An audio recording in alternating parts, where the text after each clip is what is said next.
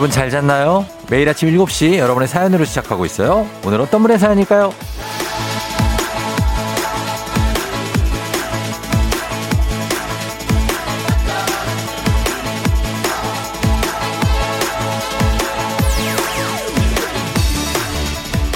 1동무님, 분명히 어제 영화를 보다 잤는데요. 희한하게 뭘 보고 잤는지 기억이 안 나네요. 내가 어제 무슨 영화를 봤지?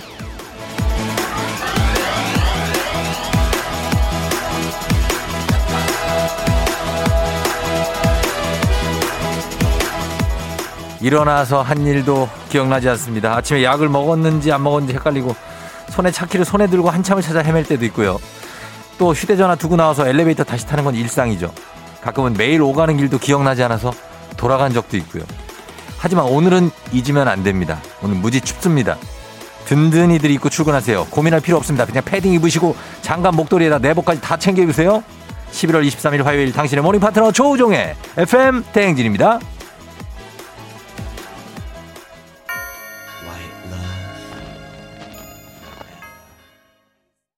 11월 23일 화요일 KBS 쿨 FM 조우종의 FM 댕진. 오늘 첫 곡 터보의 White Love, 스키장에서 라는 부제가 있는 White Love를 함께 했습니다. 아, 춥습니다. 여러분 잘 잤나요? 예, 오늘은 길동무님이 오프닝의 주인공인데 지금 듣고 계신 것 같아요. 예, 제가 아까 문자를 본 것 같거든요. 예, 주식회사 홍진경에서 더 만두 보내드릴 겁니다. 저희가 길동무 KK0613-13581님이죠. 네, 힐동무님, 쫑디 안녕하세요. 오늘 눈 오나요? 이렇게 보내주셨습니다. 자, 오늘 정말 단시간 만에 오프닝 출석 체크 성공입니다.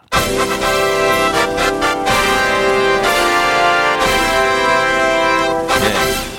길동무님, 어제 무슨 영화를 봤지? 그걸 생각이 안 나요? 생각 한번 해보시기 바랍니다. 어제 본 영화. 예, 올려주세요. 강효영 씨가 이불 속이 너무나 따뜻해 나오기가 싫다고. 아, 아직 이불 속이에요? 서민정 씨, 추운데 지하철 1호선 문 고장으로 역마다 점검을 하네요. 자, 지하철 타고 싶어요. 그리고 9770님, 출근하다 스키장으로 차 돌릴 뻔했다고. 기분만 스키장, 현실은 출근길. 스키장도 이제 다음 달 초가 되면 이제 개장을 하겠죠? 예. K81311221님, 제 고향 아산에 눈이 왔어요. 여기 춘천인데 춥기만, 무지 추워요. 아, 춘천 엄청 춥죠? 예. 저 위에 화천, 춘천 이런데. 김미선 씨, 추워요. 내일을 다 챙겨 입고 나왔는데 아차 장갑을 챙기지 못했어요. 손 시려 왔습니다. 아, 밖에서 계속 좀 많이 걸어가야 되면 장갑 필요하죠. 장갑 필요합니다. 아, 그리고 2872님이 아이키 씨의 남편이 저를 많이 닮았다고 번쩍겠다고 하시는데 이 사진 올려주신 거는 이거 보현 씨 같은데 이거는 아이키 남편이 아니고 그냥 제 사진입니다. 제가 아이키 씨가 여기 FM대행진에 출연을 한번 하셨었거든요. 그때 저랑 찍은 건데 남편 얼굴은 아직 공개가 안 된 것 같아요. 그렇죠? 예, 그런데 저를 닮았다 이 얘기를 해 주셔가지고 제 사진이 올라가 있습니다. 그거 접니다 그거. 아이키 남편이 아니고. 다들 반갑습니다. 자, 오늘 그리고 뭐 어제의 기억, 오늘 기억 뭐 괜찮습니다. 다 어제 저녁 메뉴도 좋고 뭐 오늘 아침에 뭐 편의점에서 이걸 결제해서 내가 사서 먹었다. 뭐 가장 최근의 기억을 나타낼 수 있는 무언가 다 괜찮습니다. 구구절절한 사연 저희 필요하지 않아요. 예, 그냥 구구절절 안 하고 인증사진 한 장 딱 그냥 깔끔하게 괜찮습니다. 그래서 단문 50원, 장문 100원의 문자 샵 8910, 어플콩 무료니까 베스트 기억 인증사진 보내주신 분 한 분 뽑아서 따뜻한 겨울 보내시라고 핫팩을 한 박스를 그냥 보내드리겠습니다. 이거 오래 씁니다. 한 박스 가면은. 핫팩 한 박스 누가 가져가실지 인증샷 한번 보내봐 주세요. 어떤 것들인지 나의 기억들. 자, 오늘 날씨 알아보도록 하겠습니다. 기상청 강혜종 씨 전해주세요.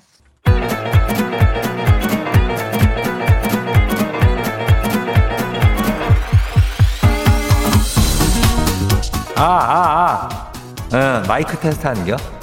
신기해? 그래, 들려요? 행진이 이장인데요. 지금부터 행진이 저 주민 여러분 소식 전해 들어보시오. 행진이 단톡이요.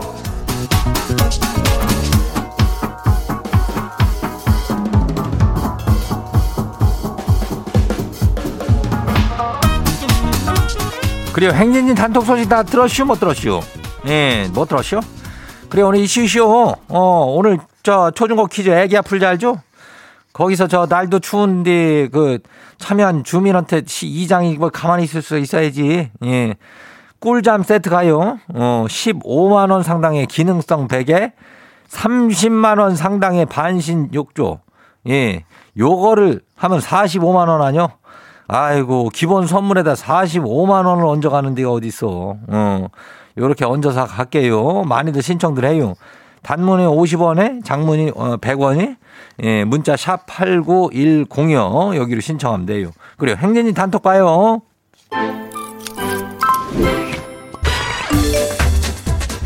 첫 번째 거시기 봐요. 예, 7127 주민요. 이장님, 요즘에 어떤 메이크업이 유행인 줄 아슈? 다크서클 메이크업이 유행이래요. 눈 밑에다 조금 어둡게 톡톡톡톡톡톡 칠해가지고 다크서클을 표현한 게 메이크업이래요. 별게 다 유행이죠. 그려 다크서클이라면 우리는 뭐 항상 있는데 이거를 굳이 툭툭 안 쳐도 그냥 보면 있는데 예, 이게 유행이면은 난 유행 그냥 탔네 또 오늘. 그래요. 괜찮아요. 다음 봐요. 두 번째는 개그는 사랑이요 주민요. KBS에서 개그 프로그램이 부활한 거 알죠? 개승자. 토요일 밤에 하던데 그거 웃기기만 잘해도 상금 1억이래요. 뭐 누가 1억을 타든 뭐 그거를 우리는 웃기만 하면 되니까 요즘에 웃을 일 없는데 웃겨주면 좋죠 안 그래요? 그래요. 맞아요. 이건 뭐 다시 부활했는데 잘 되면 좋겠슈. 아주 열심히들 다 저 이장도 후배 개그맨들인데 아주 열심히들 하고 있더라고. 그러니까 걔들한테는 힘이요. 그래요. 다음 봐요. 거시기 뭐요? 따봉 주민 어서 와요. 따봉. 봐슈? 우리 유아인이가 지옥 간 줄 알았더니 전 세계 1위 천국 가슈. 거시기 뭐요? 드라마 지옥이요. 아이 그거 한참 저기 오징어 게임 1위더니 글쎄 이걸 누르고 유아인이가 나오는 지옥이 전 세계 1위를 했슈. 뭐 괜찮아요. 뭐 다 우리나라 작품 1위니까 좋은 거죠. 그래야 이 일은 또 지옥이요. 이거 나는 포스터만 봤는데 아주 지옥이 한 천당이구만. 그래요. 잘 되면 좋은겨. 그래요. 축하해요. 뭐야 그 다음이 K122487611이요. 이장님 거시기 새벽에 남편하고 싸우고 화학김에 일찍 나와 버스 타고 출근 중인데요. 많이 추워요. 마음도 춥고 몸도 춥고요. 아니 저 그렇대며 왜 새벽에 남편하고 싸운겨? 아유 진짜 그 춥지 않게 뭐 해야 우리가 뭐 좀 보내줄겨. 우리 힘내요. 다음 봐요. 1779 주민요. 자전거 타고 출근해요. 동태 안 되고 무사 출근할 수 있거죠. 동태가 되면은 뭐 어쩔 수 없고요. 그죠? 그냥 뭐 달리는 거죠. 너무 추운 거 아뇨? 자전거를 타고 출근하다가 동태 될 것 같은데 동태 되기 직전에 연락줘요. 우리가 구하러 갈 테니까. 그래요. 아유, 하여튼 힘내요. 달려요.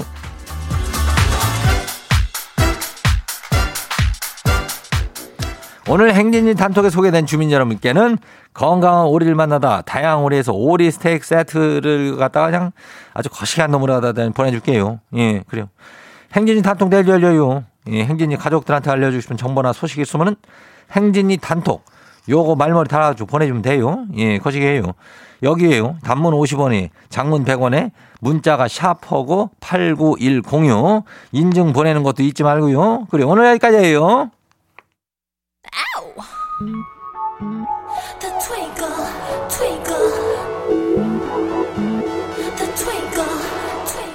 소녀시대 태티서 twinkle.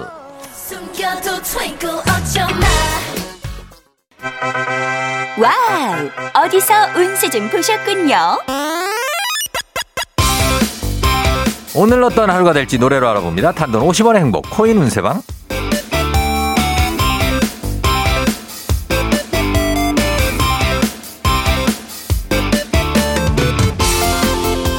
한식의 새로운 품격 사원에서 제품 교환권을 드립니다. 여러분의 휴대폰 뒷번호를 노래방 책자에서 찾아 노래 제목으로 그날의 운세와 기가 막히게 엮어서 알려드립니다. 복채는 단돈 50원. 동전을 투입하세요. 단돈 50원 장문 100원의 문자 샵 8910 운세 말머리만 달아서 보내주세요. 자 오늘 여러분의 노래 운세 볼까요? 1424님.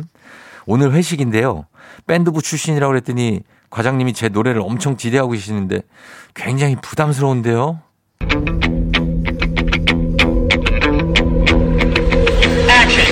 나에게 보여줘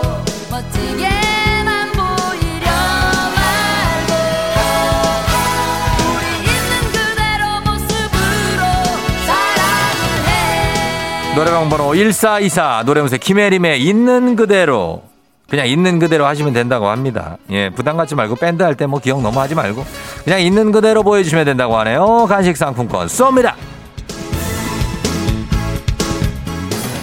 다음 운세 노래방 노래에서 주인공은 이 K1222님. 사장님이요, 떡을 너무 좋아하세요. 매일 시루떡, 인절미, 가래떡 사오시는데 오늘은 쑥 개떡을 사오셔가지고 저랑 닮았다 그러시는데요. 개떡이. 저 진짜 좀 잘생긴 편인데 칭찬인 거죠?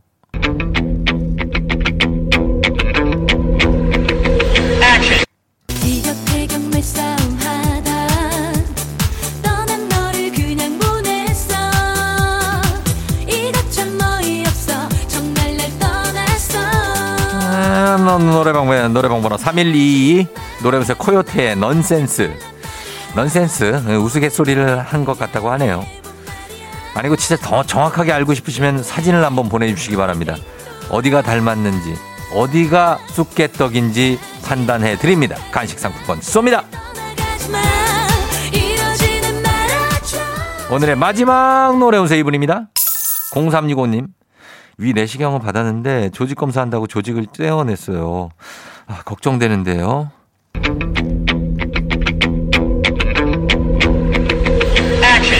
이건 아니야. 널 보낼 수 없단 말이야.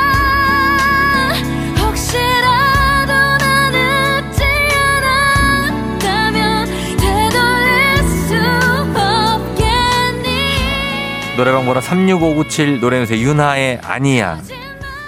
걱정 아니야. 예, 아닙니다. 걱정 안 해도 될 거라고 하니까 편한 마음 먹고 기다리시면 돼요.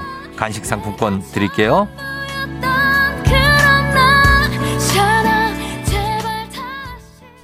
아쉽게도 벌써 약속된 시간이 다 되었네요. 꼭 잊지 말고 FM 대행진 코인 운세방을 다시 찾아주세요.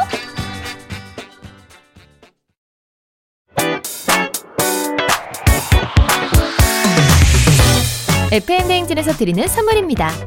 수분 코팅 촉촉헤어 유닉스에서 에어샷 U, IT 전문기업 알리오 코리아에서 알리오 미니 가습기, 올린 아이비에서 이너뷰티 균질 유산균, 촉촉함을 훔치다 버텍스몰에서 대마 종자유 바디크림, 아름다운 식탁 창조 주비푸드에서 자연에서 갈아 만든 생와사비, 바른건강 맞춤법 정관장에서 알파 프로젝트 관절건강, 반신욕조는 벨리바스에서 의자형 반신욕조 벨리바스, 무너진 피부장벽 강화엔 엔서나인틴에서 시카 판테놀 크림 세트, 여름이 더 시원한 알펜시아 리조트에서 숙박권과 워터파크 이용권, 온가족이 즐거운 웅진 플레이 도시에서 워터파크엔 온천 스파 이용권, 키즈텐 공사이에서 어린이 키성장 영양제, 특허균주를 사용한 신터액트 유산균, 건강지킴이 비타민하우스에서 알래스칸 코드리버 오일, 온가족 유산균 드시모네에서 드시모네 365, 당신의 일상을 새롭게 신일전자에서 핸디 스티머, 달달한 고당도 토마토 담마토 본사에서 담마토, 판촉물의 모든 것 유닉스 글로벌에서 패션 우산 및 타올, 한식의 새로운 품격 사홍원에서 간식 세트,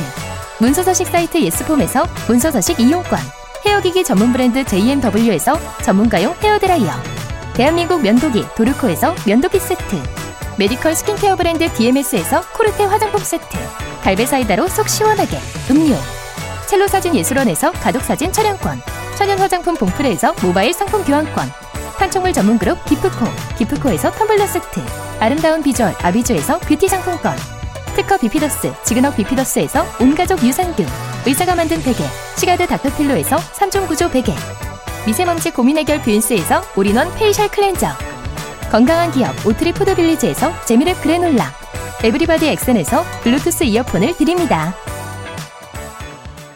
자, 오늘 여러분께 드릴 핫팩 한 박스.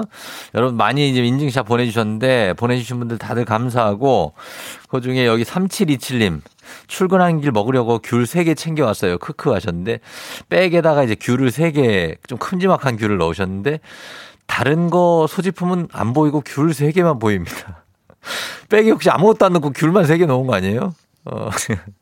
그리고 5167님, 얼마 전에 고모가 보내주신 김치입니다. 고모 잘 먹겠습니다. 건강하세요. 아, 김치가 종류별로 다 담겨 있는데 너무 맛있을 것 같아요. 그리고 2558님, 지난 토요일 절친들과 바다 여행하면서, 예, 한 명은 뛰고 있고, 예, 두 명, 세 명에 몇 명이야? 막 넘어져가지고, 막, 야, 정말 그냥 보기만 해도 아주 그냥 재밌을 것 같습니다. 자, 이 세 팀께 핫팩 모두 다 드리도록 하겠습니다. 한 박스씩. 예, 세 팀께 선물 드리면서 갑니다. 저희는 1부 끝곡으로 허각의 나를 잊지 말아요. 예, 허각 버전으로 듣고 잠시 후 애기 아플자 여러분 신청 많이 해주세요. 다시 돌아올게요.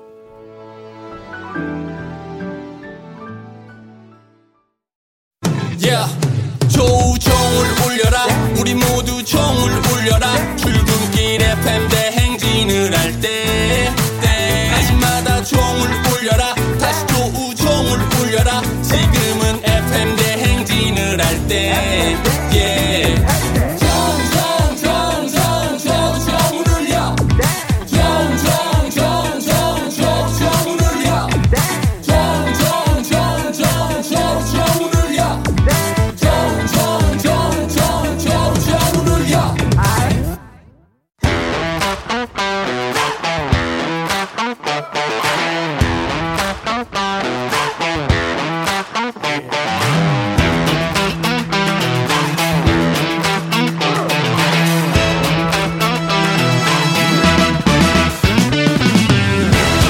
학연 지연만큼 사회를 좀먹는 것이 없죠. 하지만 바로 지금 여기 FM 대행진에서만큼 예외입니다.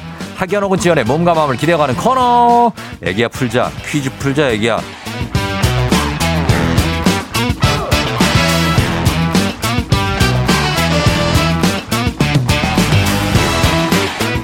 학연 지연의 숟가락 살짝 얹어보는 코너 애기야 풀자 동네 퀴즈. 정관장의 새로운 이너케어 화해락 이너제틱 스킨바디와 함께합니다. 학교의 명예를 걸고 도전하는 참가자, 이 참가자와 같은 학교 혹은 같은 동네에서 학교를 나오셨다면 응원 문자 보내주시면 되고요. 응원해 주신 분들도 추첨을 통해서 선물 드립니다. 오늘은요. 36311님인데 퀴즈 신청. 옆에서 와이프가 얼른 신청하라고 난리네요. 기회를 주세요. 자, 드리겠습니다. 기회 드려요. 네, 여보세요? 난이도 10만원 상당의 선물을 거는 초등문제 안녕하세요. 난이도 중 12만원 상당의 선물을 거는 중학교 문제 안녕하세요. 난이도 상 15만원 상당의 선물을 거는 고등학교 문제 안녕하세요. 어떤 거 선택하시겠습니까? 고등학교 문제요. 고등학교 문제를 선택해 주셨습니다. 자, 어느 고등학교 나오신 누구신가요? 용남 고등학교 나온 이부장이라고 합니다. 용남의 이부장님. 네. 예, 반갑습니다. 아, 반갑습니다. 예, 용남은 어디에 있어요? 아, 계룡시에 있어요. 아, 충남 계룡시? 네네네네. 아, 그럼 고향이 충남이요? 아, 맞죠. 아유, 그러면 뭐, 어떻게, 지금 어디 있는겨? 지금은 경기도 광주 살아요. 경기도 광주요? 거기 뭐, 네네. 어디, 태전 쪽이요? 뭐, 어디, 오포요? 아, 그쪽입니다. 그쪽 맞아요? 네네. 그래요? 어떻게 하시지? 경기도 알죠? 분당부터 아... 해가지고 쭉 그 가는 길 아뇨? 그렇죠. 예, 그래요. 반가워요. 아, 근데 뭐, 충청도 사람인데, 충청도 사투리가 이렇게 좀 어색한디? 아, 그래요? 예. 아, 너무 오래 안 쓴 거 아니요? 아니에요. 아니에요? 네. 그래, 반가워요. 지금 뭐, 오늘 뭐 하고 있었어요? 아, 지금 출근 준비하고 있었습니다. 아, 그래요? 네네. 예, 출근 준비하는데. 지금 뭐, 느낌은 어때요? 이거 좋아요? 느낌이요? 예. 좋죠. 좋죠. 그러니까 말이 뭐, 그냥 짧아. 충청도는, 그죠? 그죠. 그럼 자, 문제 한번 풀어볼까요? 네네. 알겠습니다. 기다려봐요. 자, 문제 드립니다. 다음은 고등학교 2학년 경제 문제입니다. 경제가 성장가도를 달리는데 물가가 올라 고민할 때 자주 쓰이는 말로 경제 성장과 물가 상승의 딜레마를 뜻하는 말, 바로 두 마리의 토끼 이론인데요. 여기서 문제입니다. 다음 이야기 중 토끼가 주인공으로 등장하는 것은 무엇일까요? 보기 드립니다. 1번 심청가, 2번 적벽가, 3번 수군가. 자, 토끼가 3번 수군가. 뭐요? 3번 수군가요. 3번 수군가요? 예. 수군가. 정답입니다. 그래요. 잘 맞췄네요. 예, 수군가가 수군가 뭔 얘기예요? 수군가요? 요. 토끼 간 빼는 얘기 아니에요? 저기요. 무서운 얘기 좀 하지 마요. 토끼 간 빼는 얘기가 뭐예요? 아주 간 떨어질 뻔했네. 거기는 뭐 부부요? 네네, 부부입니다. 언제 만나시오, 그 부부가? 저요? 예, 결혼 몇 년 차? 10년 정도 됐어요. 10년 됐시오? 네네. 아, 정말 호흡 잘 맞겄네, 그죠? 네. 예. 아, 10년 됐고, 지금은 경기도 네. 광주에 계시고. 네네. 용남고는 여기는 뭐 유서가 깊은 학교예요? 여기 어때요? 잘 기억 안 나요? 사회인가 그래서요. 아, 사회? 예, 한 20-30년, 20년? 네, 20년, 30년 됐다. 20년 됐다고 그러는 거 보니까 네네. 40대 초반이요? 네, 맞습니다. 맞아? 예, 맞구나. 네네. 아, 그러면은 40대 초반이면 80년대 초반생이시구나. 빠른 80입니다. 빠른 80이에요? 네네. 아유, 나이 공개 감사해요. 그러니까, 예. 네. 아직 아내분하고 같이 계신데, 아내분하고 같이 출근합니까, 아침에? 네, 같이 출근합니다. 아유, 또 사이도 좋다, 또. 네네. 알았어요. 그럼 두 번째 문제 기다리고 있거든요. 네. 그리고 광주 쪽에서 응원 많이 오고 있어요. 아직 용남고는 확인해 볼게요. 응원이 오는지 안 오는지, 용남고. 아, 충남 계룡시니께. 네네. 여기서 지금 뭐 듣는 분들이 좀 있어야 될 거 아니에요, 그죠? 있을 거예요. 있을 거예요? 네. 어떻게 알아요? 대전하고 이렇게 출근하는 사람들 많아서요. 네. 그래요? 네. 예. 알았어요. 한번 기다려봐요. 자, 우리 사회에 지금 학연지원 타팔 외치지만 여기서 막 학연지원 중요합니다. 동네 친구랑 보너스 퀴즈. 자, 지금 참여하고 계신 갑니다. 이 부장님과 같은 동네 학교 출신 응원분들 단문 50원 장문 100원의 정보 이용료들은 샵8910 퀴즈에 성공하면 자, 아까 말씀드린 바와 같이 획득한 기본 선물에 15만 원 상당의 유산균에다가 여기에다 얻는 게 반신욕조부터 기능성 베개까지 45만 원어치 다 들어갑니다. 그러니까 합하면 한 6, 70만 원어치가 그냥 가는 거예요. 네네. 예, 몰랐어요? 엄청나네요. 엄청나요. 네. 아이고, 이 선물 많이 가져갈 수 있어요. 이거 이 문제 꼭 맞춰요. 네. 예, 그리고 이 문제 맞히면 응원해주신 청취자 여러분들도 모바일 커피 쿠폰 쫙 쏠 수 있습니다. 응원 많이 해주시고요. 자, 그러면 준비됐죠? 네. 문제 드립니다. 고등학교 2학년 생물 문제입니다. 생물. 프랑스의 미생물학자인 파스테르가 처음 개발한 이것은 전염병 등을 자동으로 면역하기 위해 쓰이는 항원을 말하는데요. 감염증 예방책으로 인공적인 면역을 시도해 병원 미생물이나 독소액을 조작하여 만든 것입니다. 이것은 무엇일까요? 자, 15만 원 상당의 유산균부터 기능성 베개, 그리고 반신욕조, 모든 많은 모바일 쿠폰 많이 걸려 있습니다. 동네 친구 30명의 선물이 걸려 있어요. 자, 이것은 무엇일까요? 안 주시나요? 예? 힌트 좀 줘요. 아니, 힌트가 없어요. 이거 왜냐면은 그 전염병 예방할 때 맞는 거 있잖요. 우리가 저 뭐 독감이나 뭐 코로나도 그렇고 예방할 때 뭐 맞아요? 백신. 정답입니다.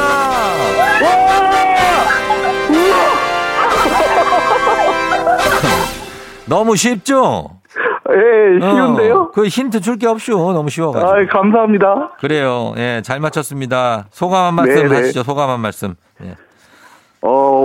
오늘 날씨 엄청 추운데 다들 고생 많으신데 출근 조심히 하시고요. 감기 조심하세요. 그래. 부장님 출근 안 해요? 네, 출근해야죠, 이제. 몇 시까지 가요, 회사에? 회사요? 10시까지인데. 예. 예, 와이프 데려다 주고 갑니다. 아유, 또 스윗한 가이네. 스윗가이에다가 부장님이시고. 예, 그래요. 하여튼 출근 잘 하시고. 두툼하게 입고 나가요. 네. 쫑디한테 할 얘기 없습니까? 쫑디 사랑해요. 아유, 사랑이구나. 예, 저도 사랑합니다. 그래요. 고마워요. 네. 네, 안녕. 안녕. 예, 안녕. 아내분도 안녕.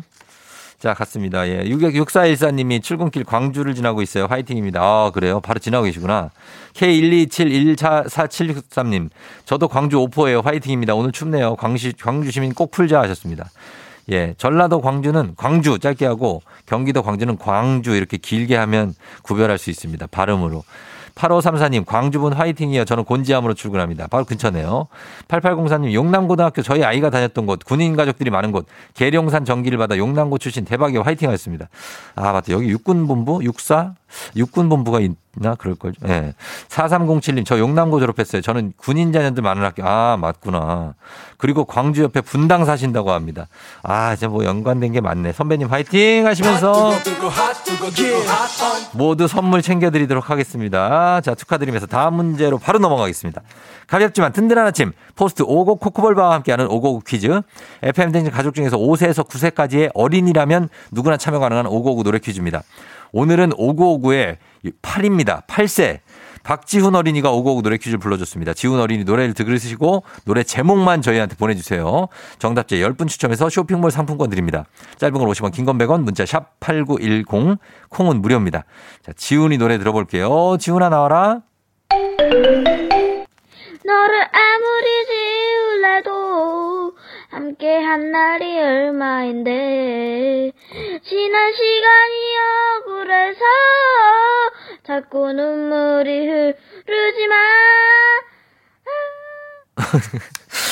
지훈이가 굉장한 가창력으로 열창을 해줬는데, 이 노래 알 것 같긴 한데, 참 제목이 가물가물합니다. 다시 한번 들어봐야 될 것 같아요. 지훈아, 노래 한 번만 더 들려주실 수 있을까요? 보여줄게 완전히 달라진 나, 보여줄게 훨씬 더 예뻐진 나, 부하보처럼 사랑 때문에 너란 너 때문에 울지 않을래. 와와 그래, 이제 알겠다. 답을 그냥 말해줬어요, 여러분. 답을 말해줬다니까요. 자, 이 문제, 이 노래 제목 보내주시면 됩니다. 짧은 걸 오시면 긴건 100원, 문자 샵8910, 콩은 무료예요. 저희 음악 듣고 와서 정답 발표합니다. 예, 이 노래 가수죠. 에일리, 첫눈처럼 너에게 가겠다. 에일리의 첫눈처럼 너에게 가겠다 듣고 왔습니다. 자, 이제 지훈 군이 불러준 노래 제목 공개할 차례입니다. 제목 정답 뭐죠? 지난 시간이 억울해서 자꾸 눈물이 흐르지마. 가자 지훈아.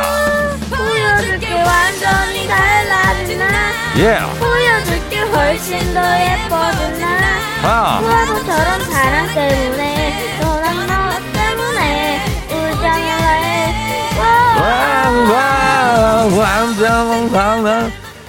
그냥 엄청난 열광의 도가니가 되는, 보여줄게가 정답이었습니다. 조아영 씨, 보여줄게. 지훈이가 노래 실력 제대로 보여줬네요. 5228님, 에일리언니의 보여줄게요. 제 노래방 최애곡이에요. 하셨습니다. 이거 부르면 난리 나죠. 예, 난리 납니다. 자, 오늘 박지훈 어린이였죠. 예, 노래 정말 잘 불러줬습니다. 예, 고맙고요. 선물 받으실 분들 명단 홈페이지 선곡표 게시판에 확인하시면 되겠습니다. 올려놓을게요. 박지훈 어린이께는 선물로 5곡 코코볼바 보내줄게요. 5곡 노래 퀴즈의 주인공이 되고 싶은 5세에서 9세까지 어린이들, 카카오 플러스 친구, 조우종 FM 댕진 친구 추가해주시면 자세한 참여 방법 나와 있습니다. 많이 참여해주세요. 너가 아침에 나올 때 다시 나를 봐주지 않을까 생각해. 다시 또 play. 혹시 내가 힘겨울 때 나에게로 걸어와 버튼을 눌러줄 수 있니 please. Play play radio and play play on it. Play play 조종의 FM 댕진. Play play radio and play play on it. Play play 조종의 FM 댕진.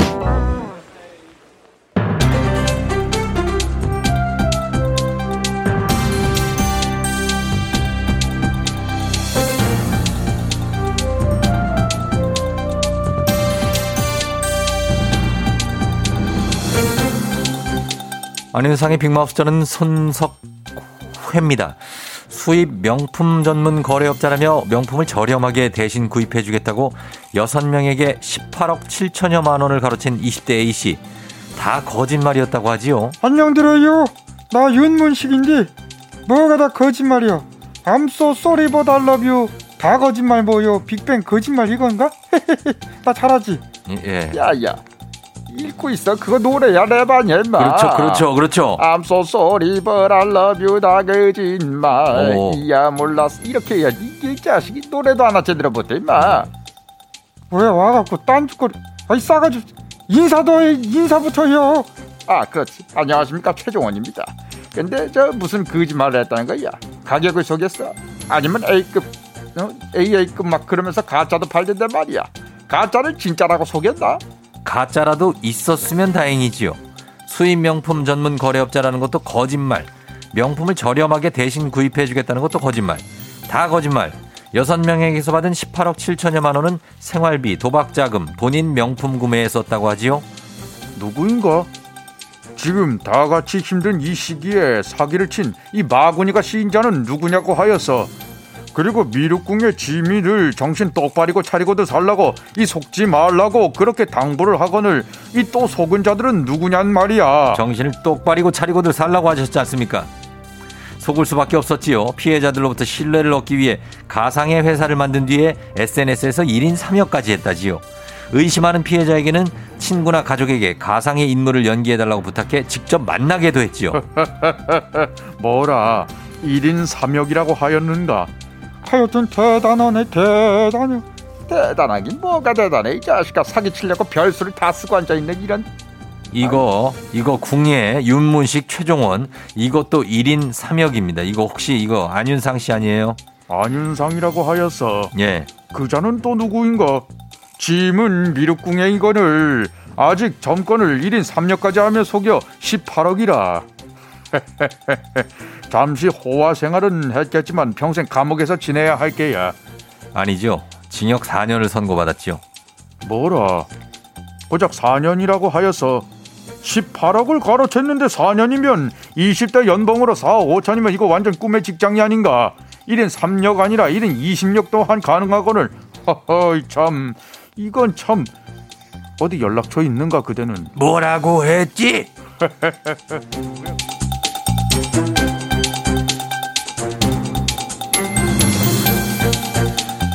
다음 소식입니다. 스트레스와 만성호흡기 질환을 심호흡으로 다스릴 수 있다는 연구가 많은데요. 심호흡은 횡격막을 움직이는 동시에 부교감 신경계를 활성화해 긴장을 완화하고 소화까지 돕는다고 하지요. 심호흡이 복통, 더부룩함, 변비를 완화해 준다는 건데요. 안녕하십니까. 아무것도 묻지도 따지도 않은 이순대입니다. 요즘 뭘 먹으면 체하고 소화가 안 돼서 그런데 나 하나 물어봅시다. 심호흡이라는 게 뭐야? 코로 천천히 숨을 마시고 잠시 참았다가 입으로 천천히 내쉬는 호흡법이지요. 마시고 내쉬는 시간은 각각 6초, 12초면 소화를 조절할 수 있는 건데요. 식사 전에 느리고 깊은 호흡은 내장 근육을 이완해서 소화 흡수를 돕는다는 거지요. 게다가 산소 흡수를 높이고 혈액순환을 촉진한다지요. 그만, 그러니까 식사 전 심호흡 12초가 그 최고의 소화제라 이 말이야? 어휴, 맨날 마누라가 음식 앞에 두고 인증샷 찍는다고 기다려! 그러는데 여기다 또 12초를 아니지 그때 심호흡하면 되나? 예. 아무튼 성질 급한 사람은 이게 못할 것 같은데. 에휴, 난 그냥 소화제나 먹을란다 먹고.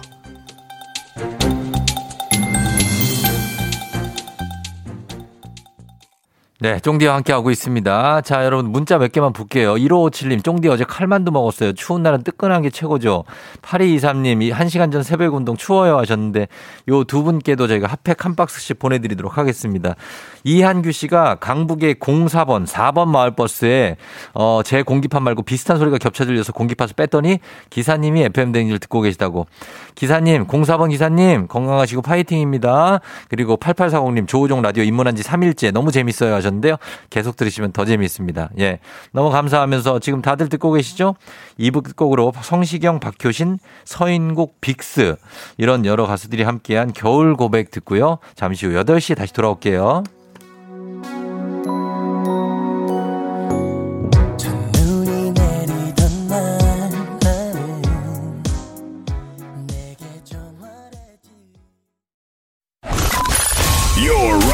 With the DJ. DJ. 조종의 팬들. 어머나 벌써야 8시. 어쩌지 벌써야 8시네.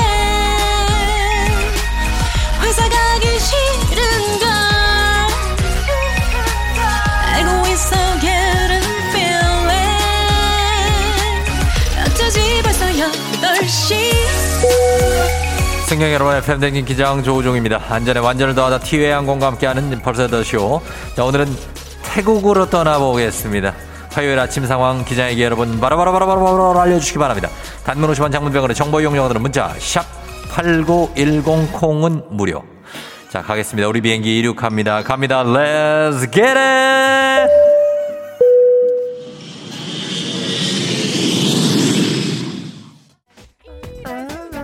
이선미 씨, 이선미 씨 졸업사진 찍는다고 세수해야 되냐고 묻는 중딩 유유유유.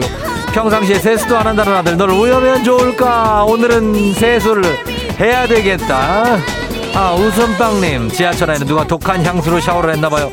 마스크도 뚫어버리는 냄새, 머리가 띵띵해요 하셨습니다. 이 향수 다른 칸으로 옮겨갈 순 없을까요? 이선미 씨, 웃음빵님 선물 고고싱.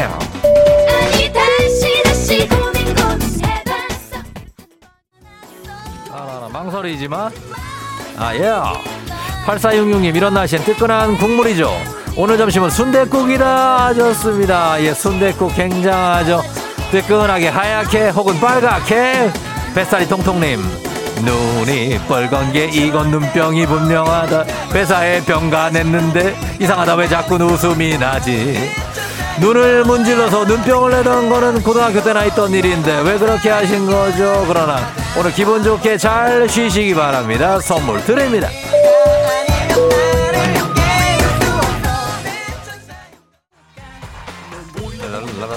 랄랄랄랄랄랄랄라 7700 회사까지 걸어오는데 귀가 떨어지는 줄. 오늘 조금 춥습니다. 여러분 두껍게 입고 나가요. 아직 안 나갔으면. 임유진씨 카우산로드 길거리에서 40바트짜리 핫타이 먹고 발 마사지 받고 싶은 아침입니다. 우리 모두가 이런 세상을 꿈꾸고 있습니다. 생각만 하면서 Let's get it. 가슴을 활짝 펴라. 그녀 나를 떠난단 말에 하늘이 무너질 것 같아도. 자, 남자답게 보내줘야 됩니다. 아, 컴온. 김주민씨, 남편이 오늘 엄청 춥다고 핫팩을 5개나 챙겨가네. 그 정도는 아니지 않니? 그 정도는 아니지 않니? 6197 저 연차 휴가예요. 만날 사람이 없어요. 연차인데 만날 사람이 왜 없어요. FM 대님과 함께 하시면 되겠습니다. 종디를 만나면 됩니다. 선물 드립니다. Let's get it.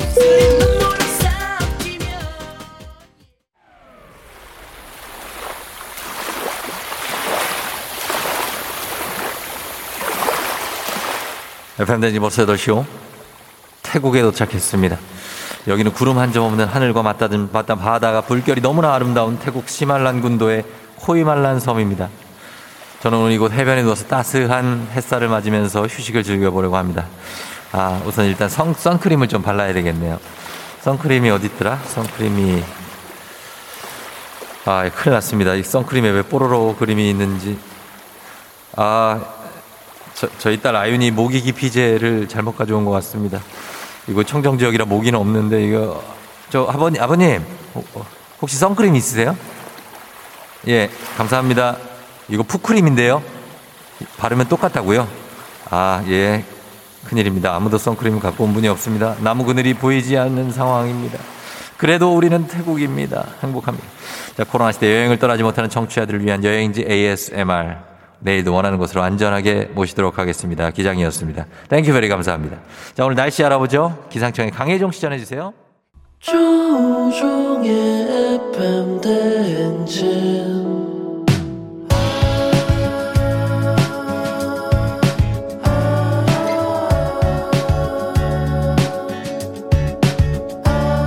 Good morning, 우리 같이 꿈꾸며자 행진.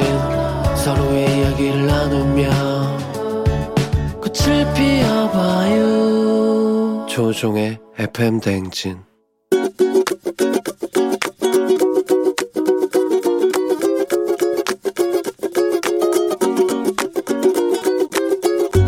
저는 서울시에 살고 있는 정지윤입니다. 저는 저희 회사에 같이 재직하고 있는 팀장님한테 좀 감사 인사를 전하고 싶어요. 우선 저희 팀장님 너무 친절하고 좋은 분이시고, 제가 사실 아직 입사한 지 2년이 안 된 신규 직원인데 아직 일이 좀 미숙할 때도 팀장님이 올바른 길도 좀 알려주시고 일하는 데 많은 도움을 주시거든요. 그리고 제가 아직 일한 지 얼마 안 돼서 좀 위축되는 부분도 많이 있는데 팀장님께서 항상 너무 잘하고 있다고 계속 칭찬해 주셔서 좀 일하는 데 자신감도 많이 붙은 것 같고, 또 응원의 의미로 맛있는 것도 너무 많이 사주시고, 그래서 항상 감사한 마음을 가지고 있습니다.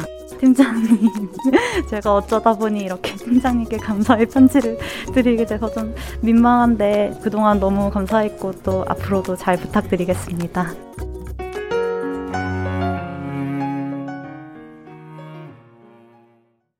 이승철의 아마추어 듣고 왔습니다. 예, 이 노래는 왠지 좀 짠하죠? 들으면. 뭐 우리가 다 아마추어니까. 그렇죠. 정지훈님 아마추어가 팀장님께 입사 2년이 안 된 신규 직원인데 디테일하게 하나하나 챙겨주시면서 칭찬해 주시고 응원의 의미로 맛있는 것도 많이 사주셔서 감사하다는 감사의 마음을 전해주셨습니다. 예, 그래요. 팀장님 잘해주시고 입사 2년이 안 됐어도 뭐 일 파악을 아마 정지훈 씨께서 잘 하고 계시니까 또 칭찬도 해주시고 그런 것 같습니다. 본인이 열심히 또 하시니까 그런 거겠죠. 예, 그렇습니다. 자, 매일 아침 FM댕지 가족들의 생생한 목소리를 담아주는 이혜리 리포터가 오늘도 목소리 담아왔습니다. 오늘도 고맙습니다. 자, 저희는 범블리 모닝뉴스 만나볼게요.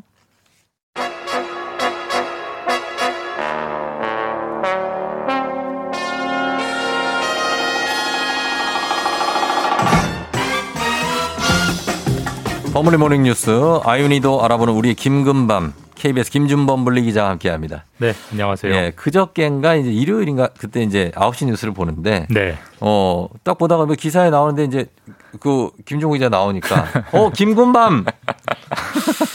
저희 딸이 느낌 괜찮아요, 김금밤. 김금밤이다 이렇게 막 그러더라고요. 감사하네요, 되게. 예, 얼굴을 알아요. 아, 제 얼굴을 알아요?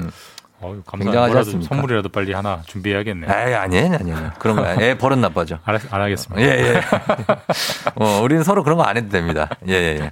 아, 함께 하고 있는데 오늘 날씨가 좀 추워졌어요. 많이 춥네요. 예. 내일은 더 춥다고 그러고. 어떻게 지하철로 지금 온 건가요? 예. 지하철로. 지하철은 좀 따뜻한가요? 안에? 아, 지하철은 덥죠. 지하철은 덥고 나오면 춥고. 그러니까. 감기 걸리기 딱 좋은 환경입니다. 맞아요. 체온 그거 잘 유지하셔야 됩니다. 예, 감기 조심하시고. 그리고 오늘 첫 소식은 부스터샷 소식인데 50대 미만, 그러니까 뭐 40대까지 다 하는 거죠. 50대 미만 성인들도 3차 접종을 하기로 결정이 됐다고요? 예. 그러니까 지금 우리가 위드 코로나하고 그 위험 지표라는 거를 만들어서, 네, 매우 높은 단계부터 매우 낮은 단계까지 5단계를 만들어놨는데, 그랬죠. 수도권이 매우 높은 단계로 지금 어제 격상이 됐어요. 그만큼 상황이 안 좋기 때문에, 네, 현재로서는 뭐 치료제 없으니까 백신밖에 없잖아요. 네. 그래서 이제 지금은 올해까지는 50대 이상만 부스터샷을 맞기로 했었는데, 네, 방침을 확대해서 백신이 부족하지 않기 때문에 예상대로 50대 미만, 네, 그러니까 18살부터 49살 성인들도 3차 부스터샷을 접종하겠다라고 했고, 네, 시기는 내년 상반기. 네. 그러면 이제 뭐 18세에서 49세니까 뭐 모든 국민들이 이제 3차 접종을 하게 된다 뭐 이런 얘기일 수가 있겠는데. 그렇죠. 그러면은 접종 완료자의 정의도 3번을 맞은 사람이 되겠네요. 바뀌는 거죠. 그러니까 사실 이번까지는 2번만 맞으면 접종 완료자라고 카운트를 했지만. 그렇죠. 지금 당장 올해는 50대 이상이 그 부스터샷을 맞게 되고 내년 상반기 50대 미만이 또 부스터샷을 맞게 되기 때문에, 네, 이제 접종 완료자는 3번 맞는 사람이다. 이렇게 해야 될 것 같고. 최소 3번이군요. 최소 3번이죠. 네. 4번을 맞게 될지도 모르는 거죠. 왜냐하면 지금 이게 지금 백신이라는 게 시간이 흐르면 면역력이 떨어지기 때문에 추가 접종을 하는 거니까 3차 맞고도 또 시간이 지나고, 네, 그때도 이렇게 코로나가 퍼지면 뭐 또 안 맞으라는 보장이 없죠. 그렇게 된다. 그러면 이렇게 되면 지금 접종 완료자를 2회 접종하신 분들에게 방역 패스, 뭐 백신 패스를 주는데 이 제도도 좀 바뀌어야 되는 거 아닙니까? 네, 바뀌어야죠. 그러니까 지금 시간이 흐를수록 면역력이 떨어지기 때문에, 네, 시간이 적당히 흐르면 방역 패스를 줬던 걸 뺏어야죠. 그래야 말이 되는 거잖아요. 지나면. 논리적으로. 네. 실제로 유럽이 그렇게 하고 있습니다. 유럽은 한 짧은 나라는 6달, 긴 나라는 9달 정도 지나서, 네, 2차를 맞은 6달에서 9달 정도 지나면 백신 패스를 회수하는 제도를 운영하고 있고 3차를 맞아야 다시 주는, 네, 그런 제도를 하고 있고 아마 우리도 그런 방향으로 지금 당장 결정된 건 아니지만, 네, 뭐 가게 될 수밖에 없는 게 필연적인 결론인 것 같습니다. 저는 이제 8월에 완료를 했거든요. 8월, 6월, 8월 이렇게 맞았는데 그러면 이제 6개월 후라면 내년 2월쯤. 그때쯤에는 이제 맞아야 돼요. 2월 또는 뭐 1월. 뭐 물량 상황에 따라 약간 다를 것 같긴 한데요. 예. 그걸 이제 본인의 지금 물량이 그래도 수급이 원활한 편이니까. 예, 지금 원활합니다. 예, 그래서 그렇게 맞게 될 것 같습니다. 일단 이런 상황이고 그리고 다음은 지금 동계올림픽이 2월 달인데, 네, 이제 2달 반 정도 남았습니다. 베이징에서 열리고요. 과연 순탄하게 개최될까? 지금 올림픽 보이콧 얘기가 슬슬 나오는 것 같은데요. 그러니까 올 그 여름에 열렸던 도쿄올림픽도, 네, 마지막 순간까지 이게 코로나 때문에 정상적인 개최가 되느냐 마느냐 가지고 말이 많았잖아요. 겨우겨우 했죠, 진짜. 예. 여름 올림픽을 도쿄에서 했는데 또 공교롭게 겨울 올림픽은 내년 2월 4일에 개막을 해요. 예. 베이징 이제 북경에서 하는데 여기도 지금 계속 말이 많이 나오고 있고 지금 한 2달 반 남았는데, 예, 개막이 다가올수록 더 시끄러워지고 있습니다. 차이가 있다면, 예, 도쿄올림픽은 코로나 때문에 그랬지만, 예, 이 베이징올림픽은 정치적인 이유, 특히 미국과의 정치적인 이유 때문에 과연 정상적인 개최가 되겠느냐 이런 말들이 지금 점점 우려가 커지고 있죠. 근데 사실 이게 이제 뭐 외교적 보이콧이라고 들었어요. 미국 같은 경우는 외교적 보이콧한다는 거는 정상적으로 선수단은 파견하는 거 아닙니까? 예, 맞습니다. 100% 보이콧이 아니라 외교적 보이콧이라는 것 자체가, 네네, 냄새가 나잖아요. 선수단은 보낸다. 그러니까 그렇죠. 선수들이 노력을 했기 때문에. 그럼요. 네. 스포츠는 스포츠다. 네. 다만 이제 저희가 잘 몰라서 그렇지 모든 올림픽에는 선수단도 보내지만 모든 정부들이 정부 사절단이라는 걸 보내요. 왜냐하면 큰 국제적 행사이기 때문에, 네, 가서 소위 말해서 높은 사람들끼리 서로 만나고 교류하는 네, 외교의 네. 장이 마련이 되는데 네, 네. 미국이 그 정부 사절단을 안 보내는 방안을 이제 검토한다는 것이고 실제로 안 보낸다면 네. 미국은 올림픽은 스포츠는 스포츠니까 스포츠 행사로 인정은 하겠지만 네. 중국이 개최하는 이번 어떤 베이징 동계 올림픽을 네. 정치적으로는 인정하지 않겠다. 이런 메시지를 분명히 보내는 거죠. 그렇죠. 예. 네. 그러면은 미국이 이렇게 중국에게 약간 좀 배타적으로 계속 나오고 있는데 이런 이유는 뭡니까? 뭐 다 아다시피 미중 갈등 이제 뭐 시험 문제에 나올 정도로 아주 이제 국제적인 시사 용어가 돼버렸잖아요. 몇 네. 년째 싸우고 있고 예. 트럼프 대통령이 바뀌면 끝나겠거니 했지만 전혀 안 끝나고. 예. 그게 기본적인 판이 깔려 있고 예. 더 구체적으로 이번에 콕 집어 베이징을 안 가겠다고 하는 이유는 네. 중국의 인권 침해, 신장 위구르 지역이라고 하는 그곳에서 인권 침해가 계속되고 있기 때문에 예. 미국의 설명은 인권 침해 국가와는 그런 어떤 국제적인 교류를 할 수 없다, 뭐 이런 신호라는 겁니다. 그렇습니다. 너무 뭐 이렇게 그런 거에 대해서 중국 쪽에서는 반발이 좀 있을 것 같긴 한데. 당연히 반발하죠. 네. 사실 이제 그 사이에 중국하고 미국 사이에는 이제 대한민국이 있지 않습니까? 네. 우리가 좀 굉장히 좀 골치 아픈 상황이에요. 그렇죠? 이게 미중 갈등이 나올 때마다 이게 저희가 네. 이제 이런 곤혹스러운 상황이 연출될 수밖에 없는데 그렇죠. 일단 미국은 미국이든 중국이든 대놓고 아직은 말은 안 하고 있습니다. 근데 네. 임박하면 분명히 양쪽에서 신호를 줄 거예요. 너희도 외교적 보이콧을 해라. 그러니까 미국이고 중국은 네. 정상적인 참가를 해라라고 하는데 네. 이번에 저희가 그 요소수 사태 때도 봤지만 예. 중국이 없으면 이게 돌아가지가 않아요. 이념적으로 많이 다른 나라긴 하지만 그래서 중국을 마냥 무시하기가 굉장히 힘들고 어렵습니다. 아니, 그렇게 치면 네. 미국도 마찬가지여서 네. 이거 참 근데 이게 가냐 마냐 둘 중에 하나인 것이지 네. 절충점을 찾기가 쉽지가 않잖아요. 네. 더군다나 또 이번 문재인 정부가 이제 내년 2월이면 정권 마지막인데 네. 추진하려고 했던 게 북한과 네. 어쨌든 베이징에서 다 참가하면 미국, 중국, 한국, 북한 네 나라가 만날 수 있기 때문에 거기서 뭔가 좀 외교적인 계기, 네. 종전선언을 한번 제안해보는 이런 어떤 이벤트 같은 걸 추진하려고 했는데 네. 또 미국이 안 와버리면 그것도 김이 빠지는 거고 이래저래 곤혹스럽고 맥 빠지고 이런 상황들이 좀 연출되고 있고 그렇습니다. 외교적으로는 그런 상황인 것 같습니다. 자 그리고 노인이나 장애인분들의 안전을 위해서 더 똑똑한 신호등이 개발됐다는데 어떤 신호등이죠 이게? 그러니까 저희가 이제 그 신호등 건너다가 네. 깜빡하면 뛰죠. 저희는 뛰어가죠. 네네. 근데 어르신들이나 네. 몸이 불편하신 분들은 못 뛰시죠. 그래서 어떤 분들은 그 중간에 교통섬에 갇히기도 하고. 그래 맞아요. 교통섬이 없으면 중앙 그 빨간 이제 노란 중앙선에 서 있기도 하고 위태위태한 상황이 위험하죠, 있잖아요. 네. 사고도 실제로 많이 나고. 네네. 그래서 어떤 신호등이 개발이 됐냐면 여기 AI가 설치가 돼서 아 지금 건너는 사람이 한참 좀 더 건너야겠다라고 싶으면 파란불의 신호가 네. 최장 10초까지 연장돼요. 예, 연장돼서 노인들이나 장애인들이 좀 여유 있게 안전하게 건널 수 있는 그런 신호등 기술이 네. 개발이 됐어요. 그게 카메라가 보행자나 차량을 인식하는 겁니까? 그러니까 양쪽에 다 카메라가 설치되어 있고요. 네. 그다음에 여기에 지나가는 사람이 차인지 사람인지 뭐 동물인지 구분하는 인공지능이 이제 네. 돼 있어서 그걸 판독을 하고 아, 다 못 건넌 사람이 있다. 이러면 최장 10초까지 네. 늘려주고 이게 무슨 시험 단계의 기술은 아니고 네. 최종적인 그 도로교통공단 인증까지 받은 제도이기 때문에 큰 도움이 될 것 같고 실제로 네. 보행자 교통사고가 10명이 나면요. 네. 지금 절반 이상이 노인분들이세요. 그러니까 그런 노인분들한테는 상당히 도움이 되는 제도이기 때문에 그럼요. 물론 이제 돈이 들어가겠지만 네. 전국의 신호등이 빨리 이런 식으로 좀 교체될 수 있는 예. 최소한의 기술은 마련이 됐다. 반가운 맞습니다. 소식입니다. 특히 예. 밤 시간 같은 데는 되게 예. 굉장히 위험하고 잘 안 보이기 때문에 이런 거 좀 꼭 필요할 것 같습니다.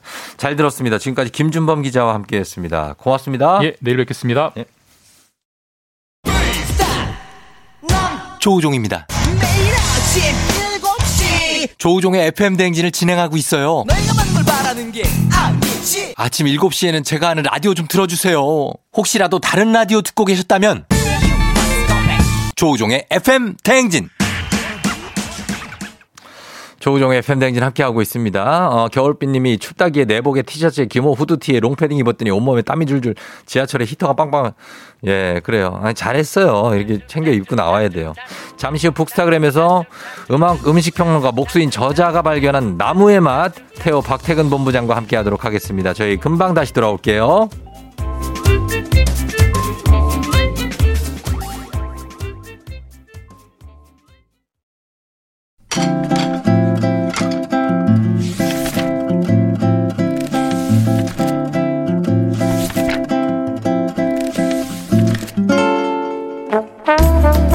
매주 화요일 아침 8시 30분이면 문을 여는 라디오 책방, 책 읽어주는 남자 박태근 씨와 함께합니다. 북스타그램.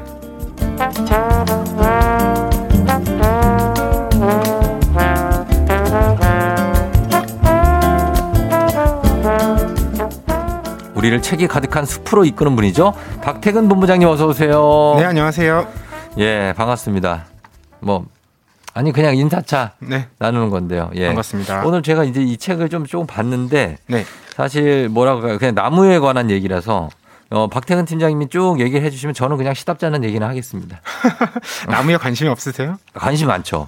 관심이 많은데 굉장히 나무에 대해서 여러 가지 시각에서 본 것도 있고 그리고 굉장히 철학적으로 다가간 것도 있어서 박태근 본부장의 설명이 좀 필요할 것 같아요. 네, 알겠습니다. 예, 한번 부탁드려보도록 하겠습니다. 오늘 이게 표지에서부터 아주 예쁜 나무가 그려져 있는데 근데 나무가 단면이 있잖아요. 그죠? 나무를 자른 단면, 나이테가 보이는데 거기에 나이프랑 포크가 그려져 있어요. 나무를 먹는 행위를 이제 상징한 거죠. 그렇죠. 그래서 나무의 맛 이렇게 되어 있거든요. 연기부터 수액까지, 뿌리부터 껍질까지 나무가 주는 맛과 향 이렇게 되어 있기 때문에 요거 한번 관심 갖고 보도록 하겠습니다. 양윤희 씨가 박태근 본부장님 반가워요 하셨습니다. 고맙습니다. 예, 오늘 책 선물 이거 5분 추첨해서 오늘의 책 보내드리는데 책에 대한 의견이나 사연 보내주세요. 문자 샵 8910 짧은 걸 50원, 긴 건 100원, 콩은 무료입니다. 네. 나무를 먹는 음식으로 생각한 적은 많이 없었어요. 그렇죠. 네. 제가 오늘 가져온 책이 아르투르 시자르 에를라흐라는 이름을 가진. 이름이 굉장하네요. 만만치 않습니다. 네. 이 작가가 숲 생태주의자이자 음식 평론가이고 목수이기도 한데 그러니까 그야말로 나무에 대해서 굉장히 관심이 많고 많이 알고 계신 분인데 그렇죠. 음식과 연관해서 나무 이야기를 풀어내고 있어요. 책 제목은 나무의 맛이고요. 네. 요즘 이제 우리가 나무의 진면목을 보게 되죠. 비가 내리고 나서 이제 단풍들이 다 지고 나면 가지만 남아 있잖아요. 그렇죠. 그게 나무의 본 모습이 아닐까 싶은 생각도 들거든요. 아, 그런가요? 그런데 우리가 그런 나무를 볼 때, 야, 저 나무 맛있겠다. 아니면 저 나무 참 향기롭다. 이런 생각은 잘 안 하잖아요. 그래서요. 예. 향이라고 해도 꽃의 향이지. 꽃향기지. 나무에서 나무는 향기. 잘 생각하지 못하는데, 근데 한편으로 우리 문화를 또 떠올려 보면. 왜 칡뿌리 같은 거 있잖아요. 네. 이런 거 그냥 씹어서 먹잖아요. 그렇죠. 그런 거 생각해 보면 또 나무의 맛이라는 게 그렇게 거리감이 있는 주제는 아니다. 이런 생각도 들더라고요. 그렇죠. 근데 그거는 이제 해방 전 아니면은 전쟁 때 이제 아니면 70년대까지도 칡뿌리는 막 캐 드셨던 것 같아요. 저 어릴 때도 80년대? 뒷산 가서 칡이나 마 같은 거 있잖아요. 캐서 먹었던 기억이. 솔직히 저도 있는데 지금 얘기 안 하려고 그런 거죠. 일부러. 너무 연배가 높아질까봐. 예, 칡뿌리 캐먹었죠. 그래요. 그래서 저자가 나무의 맛과 향을 찾아서 세계 곳곳을 돌아다니니까 그야말로 나무 마니아, 나무 덕후라는 느낌이 들더라고요. 네, 이분이 오스트리아에서 자랐거든요. 그래서 어린 시절부터 숲을 많이 경험을 했고요. 오스트리아 빈 이런데. 학창 시절에 이제 목공을 배웠고 대학에서는 숲 생태학을 전공했는데. 대학원에 가서 음식 연구를 하게 됩니다. 그래서 자신이 정말 사랑하는 나무 그리고 음식의 관계에 대해서 관심을 갖게 되는데 그 출발점은 와인하고 위스키예요. 아, 술이네요? 네. 이 둘 다 엄청나게 다양한 맛을 뽐내잖아요. 그렇죠. 감별사들도 많이 있고 이야기도 많이 담고 있는 술인데 생각해보면 둘 다 나무통에 보관한단 말이죠. 오크라고 하는 오크통. 예. 근데 막상 그 나무통에 대한 이야기는 많지 않다는 거예요. 그래서 작가가 이런 생각을 하게 되는 거예요. 그 나무통이 술에 미치는 영향이 있을 것 같고 있겠죠. 그렇다면 그것을 나무 맛이라고 표현할 수 있지 않을까? 그러면 그 나무 맛의 정체는 뭘까? 이걸 한번 찾아봐야 되겠다. 이래서 연구가 시작된 거예요. 그러니까 사실 근데 나무 맛이 아예 없다고 볼 수는 없는 게 향수에도 우디한 향이 있잖아요. 맞아요. 예, 그런 향을 저는 좋아하거든요. 그 향수. 왜냐하면 나무가 갖고 있는 그 특유의 향이 있어요. 그 좀 깊은 향. 은은하면서도 쫙 또 가라앉기도 하고 하는 그런 향들인데 그거가 나무의 일단 향이고 맛은 나무와 연관된 음식을 저자가 찾아다니면서 시작하는데 출발이 나폴리 피자에서 출발해요. 이탈리아인데. 맞아요. 네. 찾아갑니다. 이탈리아. 나폴리를. 예. 이 책에 보면 정말 안 가본 곳이 없는데 나폴리로 간 이유는 이렇습니다. 나폴리 피자가 물론 나무로 만든 음식은 아니죠. 그런데 화덕 있잖아요. 그 화덕을 떼는 게 나무잖아요. 그렇죠. 거기에서도 나무 향이 피자에 그렇죠 영향을 미친다는 거죠. 아, 그렇죠, 그렇죠. 그래서 찾아가 봤더니 네. 장인들이 있을 거잖아요. 막 몇 대씩 해오는 그런 화덕이 있는 집에 찾아갔는데 네. 어떤 나무 쓰는지 보니까 네. 껍질을 제거한 너도밤나무를 사용한대요. 아. 그 껍질을 제거하는 이유는 네. 껍질을 제거하지 않으면 네. 중간중간에 수액이 남아있잖아요. 그게 타면 그을음 같은 게 생기니까 맛에도 좋지 않은 영향을 미치고 또 재가 타올라서 빵이 앉을 수도 있으니까 그쵸, 그쵸, 예. 이런 거 굉장히 신경 쓴다고 하고 그래서 장작으로 쓰는 그 너도밤나무를 마련하는 데에만 2, 3년씩 걸리기도 한대요. 그러니까 그 나무를 계속 대주는 장인 몇 세대씩 해오는 장작을 마련하는 집도 따로 있는 있겠죠, 거예요. 따로 있겠죠. 그렇죠. 네. 그 집에서는 이 피자를 만들기 위한 나무를 2년, 3년 동안 준비하는 거죠. 아니, 그러니까 비슷하네요. 저희도 예를 들면 저희 어머니가 조각을 하시는데 네. 그 조각을 만들어내면 그걸 구워야 되거든요. 가마에. 그 가마가 이제 경기도 쪽에 있는 이천에 네네. 가마만 수십 년째 그 가마에서 그것만 구우시는 장인이 있어요. 그 청동으로 이렇게 굽는 그러니까 비슷한 것 같아요. 이렇게 피자를 굽는 나무를 만드는 장인이 있는 것처럼 거기에 대한 전문가들이 있죠. 그렇습니다. 예, 그래서 이 저자가 정말 재미있는 분인 게 이렇게 맛의 비밀을 알게 되면 그걸 꼭 실험을 또 해보더라고요. 그렇죠. 네. 이제 내가 착각한 게 아닌가. 네. 이래서 실험을 해보거든요. 물론 나폴리 가서 먹은 그 피자는 너무 맛있었고 맛있죠. 나무의 향도 나는 것 같은데 네. 정말 이게 그 나무 때문인지 전기 오븐에 해도 비슷한 맛 나지 않을까? 궁금하다. 그래서 집에 와서 네. 동네 피자집에 있는 나무 화덕에다가 네. 똑같은 재료로 피자를 굽고 또 그 피자집에 있는 전기 오븐에다가 피자를 네. 굽는 거예요. 비교를 해보는 거죠. 네. 비교해봤더니 역시 나무 화덕에 구운 피자가 바삭하면서도 쫄깃하고 후년의 향도 난다. 그치, 연기고 나오고. 그렇죠. 근데 물론 이것도 주관적인 거예요. 근데 이분이 네. 어디까지 실험을 하는지를 보면 되게 신뢰가 갑니다. 네. 어디까지 실험하냐면 네. 나무의 향 같은 거 말고 네. 정말 나무를 직접 맛볼 수는 없을까? 이런 상상까지 하게 된 거예요. 네. 그래서 빵 만들 때 우리 왜 통밀가루로 만들잖아요. 네. 거기에다가 너도밤나무 톱밥, 소나무 톱밥 네. 이런 거를 일부를 넣어서 직접 빵을 구워서 만들어 먹기도 하고요. 아, 그리고 톱밥을. 네, 더 나아가서 직접 나무 자체를 먹을 수는 없을까. 네. 그래서 막 버드나무를 이렇게 부드럽게 만들기 위해서 네. 급속도로 얼렸다가 또 급속도로 데웠다가 이런 식으로 실험하기도 합니다. 그래서 먹을 수는 있는 거죠. 본인은 먹을만 했다고 얘기하는데 네. 사실 상상은 잘 안 가요. 그래요? 나무? 아니 저 해외에 보니까 네. 나무는 아닌데 모래 있죠. 모래. 모래를 하루에 1kg씩 드시는 할머니가 있어요. 아니 맛있대 모래가. 그거를 이렇게 미숫가루처럼 있잖아요. 네. 비슷하게 생겼잖아요. 물에다 타서 이렇게 저어가지고 드시고. 아, 그 모래가 녹아요? 신기하다. 몰라. 그 녹진 않겠죠 모래가. 근데 그걸 드시고 그냥 손으로도 먹고. 네. 그래서 매일 1kg씩 드신다고 그러더라고요. 그래서 사람이 먹을 수 있는 게 되게 모래도 먹고 나무도 먹을 수 있겠구나 하는 생각이 들어요. 맞아요. 그래서 여기 보면 고로쇠나무 얘기도 나오는데 이건 한국 고로쇠나무죠? 정확하게 네. 한국이 표기되어 있어요. 그렇죠. 이런 문장이 나오는데 네. 한국에서는 봄에 단풍나무과에 속하는 고로쇠나무 수액을 강장제로 마신다. 이렇게 설명하고 있고요. 예, 예. 이 나무와 관련된 음식이 정말 다양한데 예. 가까운 일본에서도 예. 오사카에 가보면 100년도 넘게 된 가게가 있는데 예. 모미지 덴푸라라고 불린다고 해요. 예. 우리말로 하면 튀긴 단풍잎을 파는 곳인데 아, 단풍잎. 예. 네. 가을에 잎을 수확한 다음에 예. 이 나무통에서 1년 동안 소금에 재운대요. 그다음에 1년 후에 꺼내서 뭐 밀가루, 설탕, 참깨 이런 걸로 만든 네. 튀김옷을 입혀서 튀긴다고 하는데 야, 이것도 한번 맛보고 싶어지더라고요. 그러네요. 궁금하네요. 진짜. 예, 고로쇠나무 수액은 우리가 뭐 많이 마시니까. 예, 이런 우리나라는 봄의 고로쇠라고 K129692979님이. 맞습니다. 예, 자 그러면 저희가 이 수액의 나무니까 나무의 맛이 정말 생각보다 굉장히 다양하다는 것을 알고 있는데 노래 한 곡 듣고 와서 다른 나무 나무의 맛 얘기도 나눠보도록 하겠습니다. 이 소나무 노래를 준비했습니다. 넘나 좋은 것.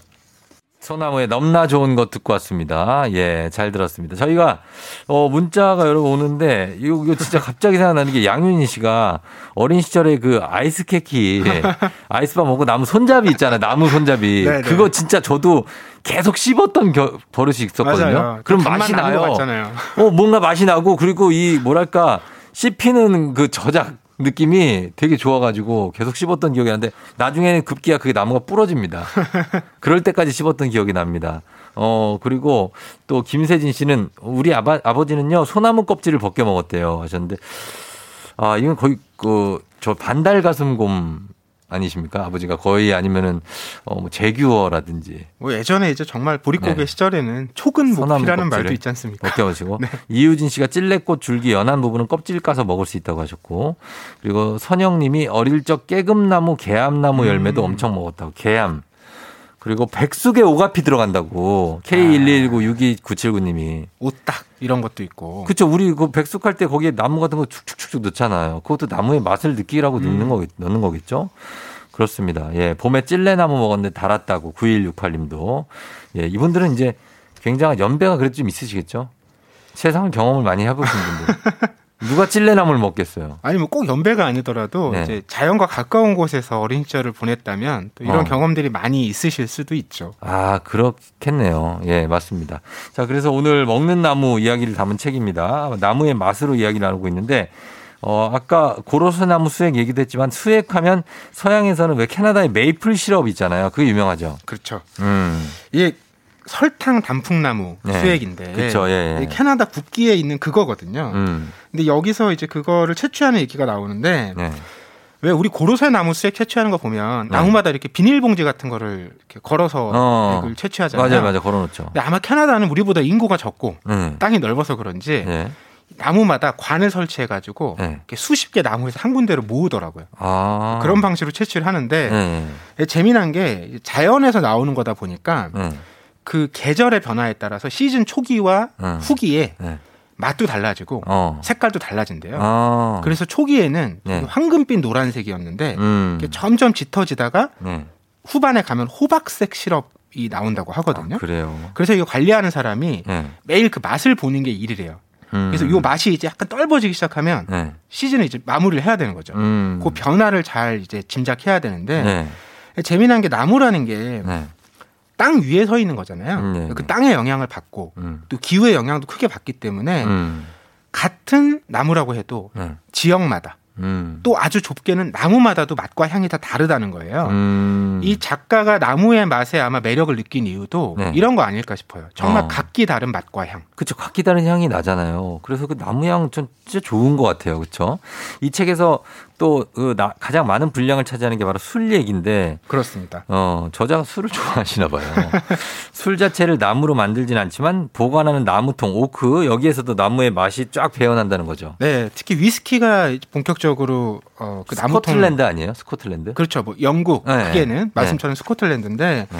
이게 숙성된 위스키가 유명해진 게 오래된 일이 아니래요. 1915년에 금주 운동단체들의 주장으로 숙성하지 않은 술은 유통하지 못한다. 이런 법안이 통과가 됐대요.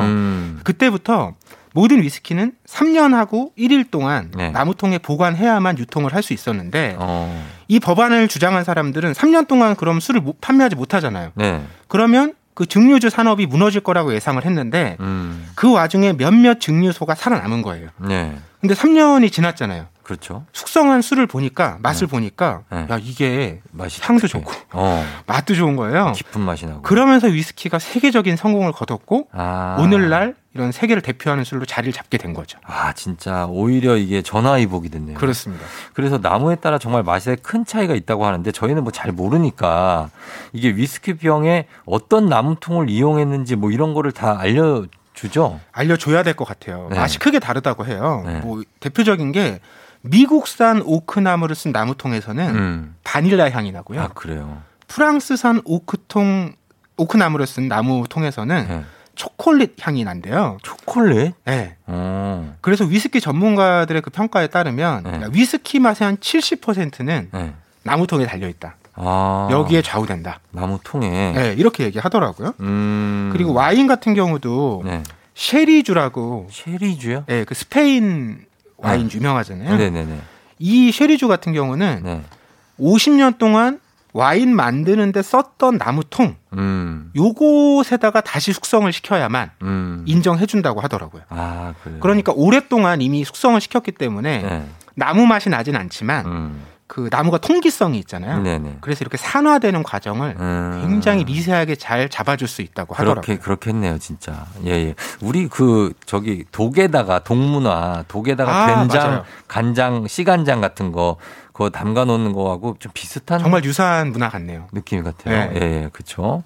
그래서 그런 통도 있다. 나무를 활용하는 세계가 정말 넓은데 나무를 직접 맛을 보는 게 마지막 단계죠. 네. 예. 그래서 실제 나무로 요리를 하는 식당을 또 찾아갑니다. 예. 이 식당에서는 소나무로 요리를 많이 하는데 예를 들면 소스 같은 것도 솔잎 페스토를 만든다든지 또 나무를 직접 활용해서 음식을 만드는데 재미난 건 앞서도 우리가 나무이기 때문에 그때그때 맛과 향이 다르다라고 말씀드렸잖아요. 네. 여기도 마찬가지예요.